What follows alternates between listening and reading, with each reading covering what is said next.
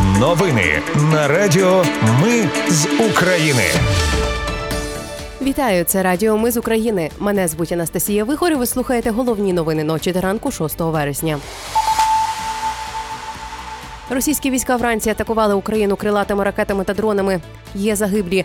Окупанти готуються до реваншу на лінії Куп'янськ-Лиман. Держсекретар США Ентоні Блінкін приїхав до Києва з робочим візитом. Відстрочку для деяких студентів можуть скасувати, а Україна буде готова до членства в Євросоюзі у найближчі два роки. Про все це та більше за мить у новинах на Радіо Ми з України. Російські війська вранці атакували Україну крилатими ракетами та дронами в Одеській області. В районі Ізмаїлу через атаку дронів загинув працівник агропідприємства. У кількох населених пунктах руйнування та пожежі, пошкоджені елеватори, адміністративні будівлі та агропідприємства.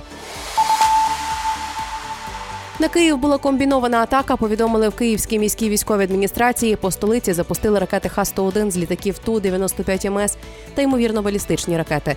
Протиповітряна оборона збила всі цілі. Руйнувань постраждалих на щастя немає. У Київській області уламки впали на території торгівельного підприємства. Там зайнялася пожежа. Судячи з фото надзвичайників, згоріла техніка. Протиповітряна оборона збила сім крилатих ракет Х-101, одну балістичну «Іскандер М» та 15 дронів камікадзе «Шахід». Усього росіяни запустили 33 цілі, знищено 23, повідомили в повітряних силах. Російські війська готуються до реваншу на лінії Куп'янськ-Лиман. За словами командувача сухопутних військ Олександра Сирського, окупанти готуються штурмувати загони та перекидають на ділянку фронту частини 25-ї армії. Ворог хоче перехопити ініціативу на сході. Основне завдання українських військ в тому районі надійна оборона позицій на Куп'янському та Лиманському напрямках, а також вихід на певні рубежі на Бахмутському напрямку. На Кримському мосту поставили новий проліт замість пошкодженого атакою надводних дронів, яка стала 17 липня. Радіо Свобода опублікувала супутникові знімки і сервісу Planet за 3 та 5 вересня. На першому знімку прольоту немає, на другому вже є.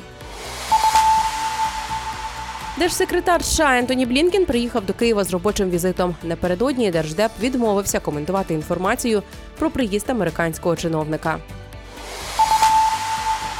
Вірменія вперше передала Україні гуманітарну допомогу. Про це повідомляє радіо А за Азазотюн. Про яку допомогу в якому розмірі йдеться, поки невідомо. Єрван офіційно оголосить про це найближчим часом. Водночас Міноборони Вірменії анонсувала увага спільні військові навчання з Сполученими Штатами Америки. Їх збираються провести на базі навчального центру миротворчої бригади ЗАР. Мета навчань підвищення рівня взаємосумісності підрозділу та обмін передовим досвідом у сфері управління і тактичного зв'язку. Декілька днів тому прем'єр-міністр країни Пашинян заявив, що залежність у сфері безпеки лише від Росії це стратегічна помилка Вірменії, тому що Росія використовує всю спільну зброю на війну проти України.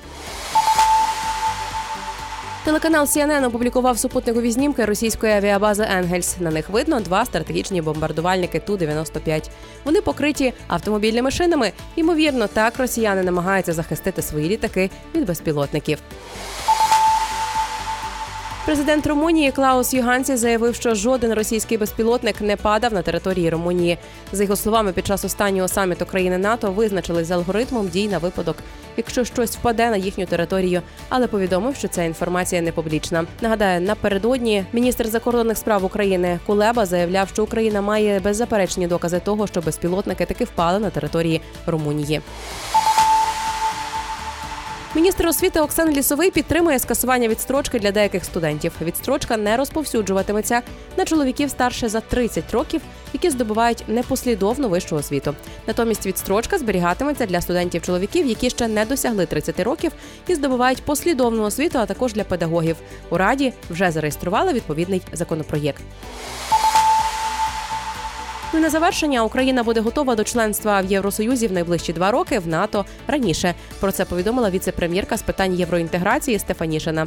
Вона впевнена, що Україна зможе провести ефективні перемовини, виконати всі зобов'язання, а також створити умови для відновлення української економіки, які дозволять Україні стати конкурентоспроможним членом Євросоюзу. Але звичайно, перебіг війни буде визначати політичні межі ухвалення цього рішення.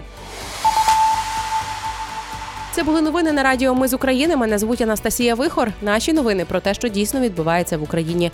Ми не робимо новини, зважаючи на чиїсь політичні або ж бізнес-інтереси. У нас тільки реальні факти. Якщо на вашу думку, те, що ми робимо, важливо, підтримайте нас. Заходьте на сайт Ми з України.ком та тисніть кнопку Підтримати. Почуємось. Радіо Ми з України. Перемагаємо разом.